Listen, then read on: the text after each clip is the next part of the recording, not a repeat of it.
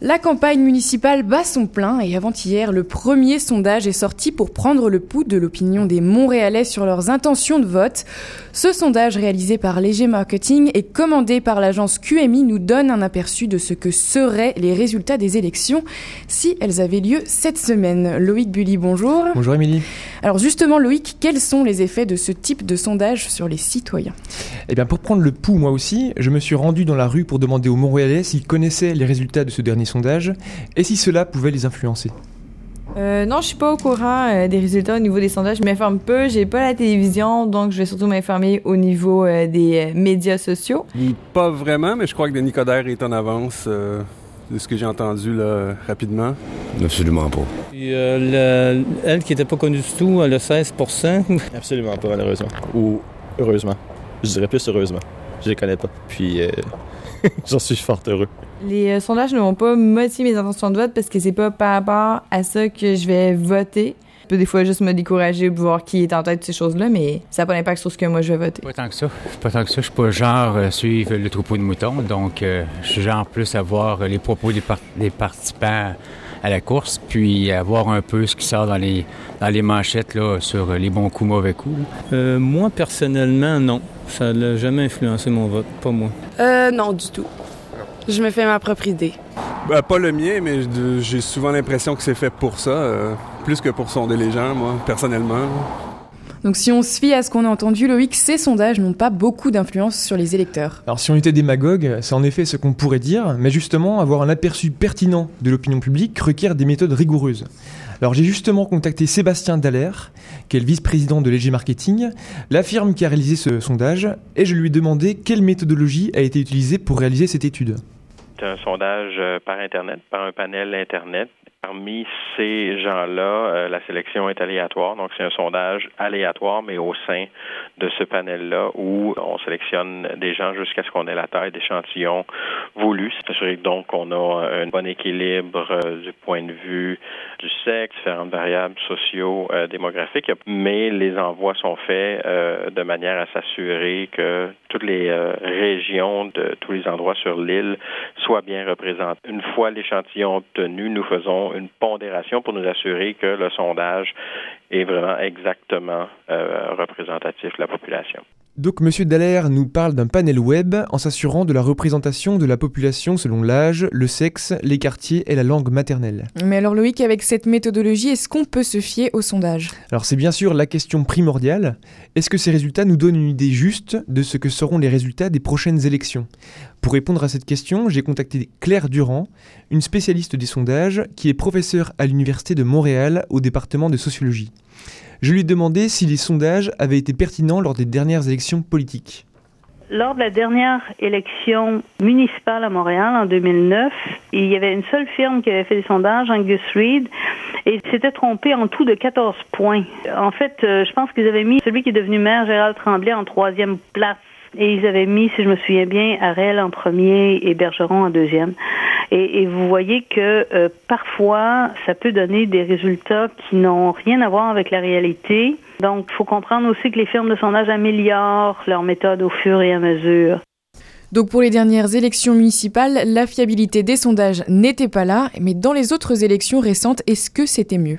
Alors Claire Durand m'a rappelé deux autres catastrophes. Lors des élections provinciales de l'Alberta en 2012 et de la Colombie-Britannique en 2013, les sondages avaient très mal évalué les intentions de vote. Elle m'a aussi rappelé que la campagne municipale n'était encore qu'à ses débuts et que les choses pouvaient encore bouger. Il peut y avoir des mouvements énormes entre le début et la fin d'une campagne électorale. Bah oui, on se souvient par exemple de la vague orange en 2011 qui avait surpris quand même beaucoup de monde. Alors en effet, lors de ces élections fédérales, il y a deux ans, au Québec, le NPD est passé de 20 à 43% des intentions de vote en deux semaines. Cependant, cette fois, les sondages avaient très bien apprécié cette évaluation. Et donc, on peut se dire quand même que la fiabilité des sondages est assez aléatoire.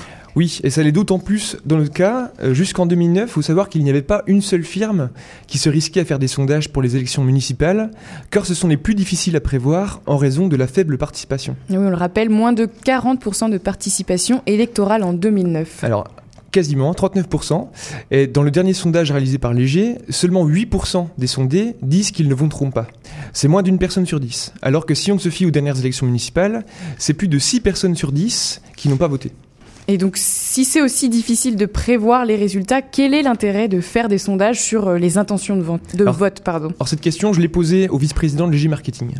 Ben, les sondages permettent euh, aux citoyens d'avoir une- quand même une information euh, valide sur quelles sont les intentions de vote de leurs concitoyens, ce qui dans quelques cas peut être contesté. En fait, il y a un débat un peu normatif de ce point de vue-là. Certaines personnes pensent que c'est une information tout à fait légitime, mais c'est ce que nous pensons en tant que sondeurs. D'autres vont plutôt dire que ça peut influencer les gens de manière indue et qu'il serait préférable de voter seulement sur la connaissance des enjeux.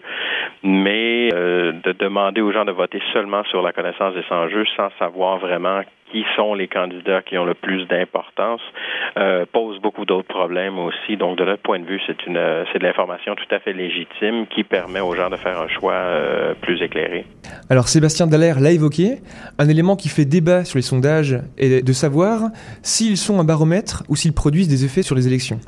Les sondages électoraux influenceraient les électeurs, on appelle cela le vote stratégique. La sociologue nous explique ce phénomène. Dès qu'il y a plus que deux partis, il y a une possibilité de vote stratégique. Supposons que mon parti préféré a aucune chance de gagner dans mon district et que j'ai le choix entre deux partis, je vais euh, avoir tendance à voter pour l'autre parti qui a le plus de chances de gagner. Donc, les sondages, contrairement à ce qu'on pense, ce ne sont pas les gens qui sont peu intéressés à l'élection ou qui ne savent pas ou qui sont indécis qui vont euh, regarder plus les sondages et qui vont être influencés plus par les sondages. C'est plutôt les gens qui sont plus sophistiqués politiquement. Donc on comprend bien avec euh, Claire Durand euh, ce phénomène qu'on appelle aussi le vote utile. Alors c'est le vote de raison qui prend le dessus sur le vote de cœur. Et puis on comprend surtout que les sondages peuvent favoriser des candidats plutôt que d'autres. Ils sont pas forcément neutres. Alors c'est ce que disent certains sociologues en effet. D'ailleurs, le vice-président de l'EG Marketing m'a dit qu'il était conscient qu'il pouvait y avoir un vote stratégique. Mais de son point de vue, ce n'est pas une mauvaise chose si ça peut permettre à certains citoyens d'empêcher la victoire d'un candidat qu'ils jugent vraiment néfaste au profit d'un meilleur candidat. Claire Durand nous indique une autre limite du sondage qui a été réalisé. Si vous voyez le dernier sondage léger, par exemple, il a divisé en diverses régions de Montréal. Alors là, il faut comprendre que dans chacune des régions, plus vous allez dans les petites régions, moins les résultats sont fiables. Avec 150 personnes, il faut une différence de 14 points entre deux partis pour qu'on soit assuré qu'il y a une différence entre les deux. Mais comme électeurs, les électeurs doivent faire vraiment attention et plutôt se concentrer sur les enjeux, quoi. Donc on voit donc que les résultats sont d'autant plus fragiles quand on réduit l'échantillon retenu pour le sondage. C'est la raison pour laquelle il faut prendre ces résultats avec des pincettes, surtout quand les scores sont serrés. Le vice-président de l'EG Marketing m'a souligné, lui aussi, qu'il s'agissait d'une photographie à un moment donné, mais que lors de la campagne, cela peut évoluer. Donc merci euh, Loïc Bully, on fera attention aux sondages qui, qui tourneront pendant les campagnes euh, des municipales à Montréal. Merci Émilie.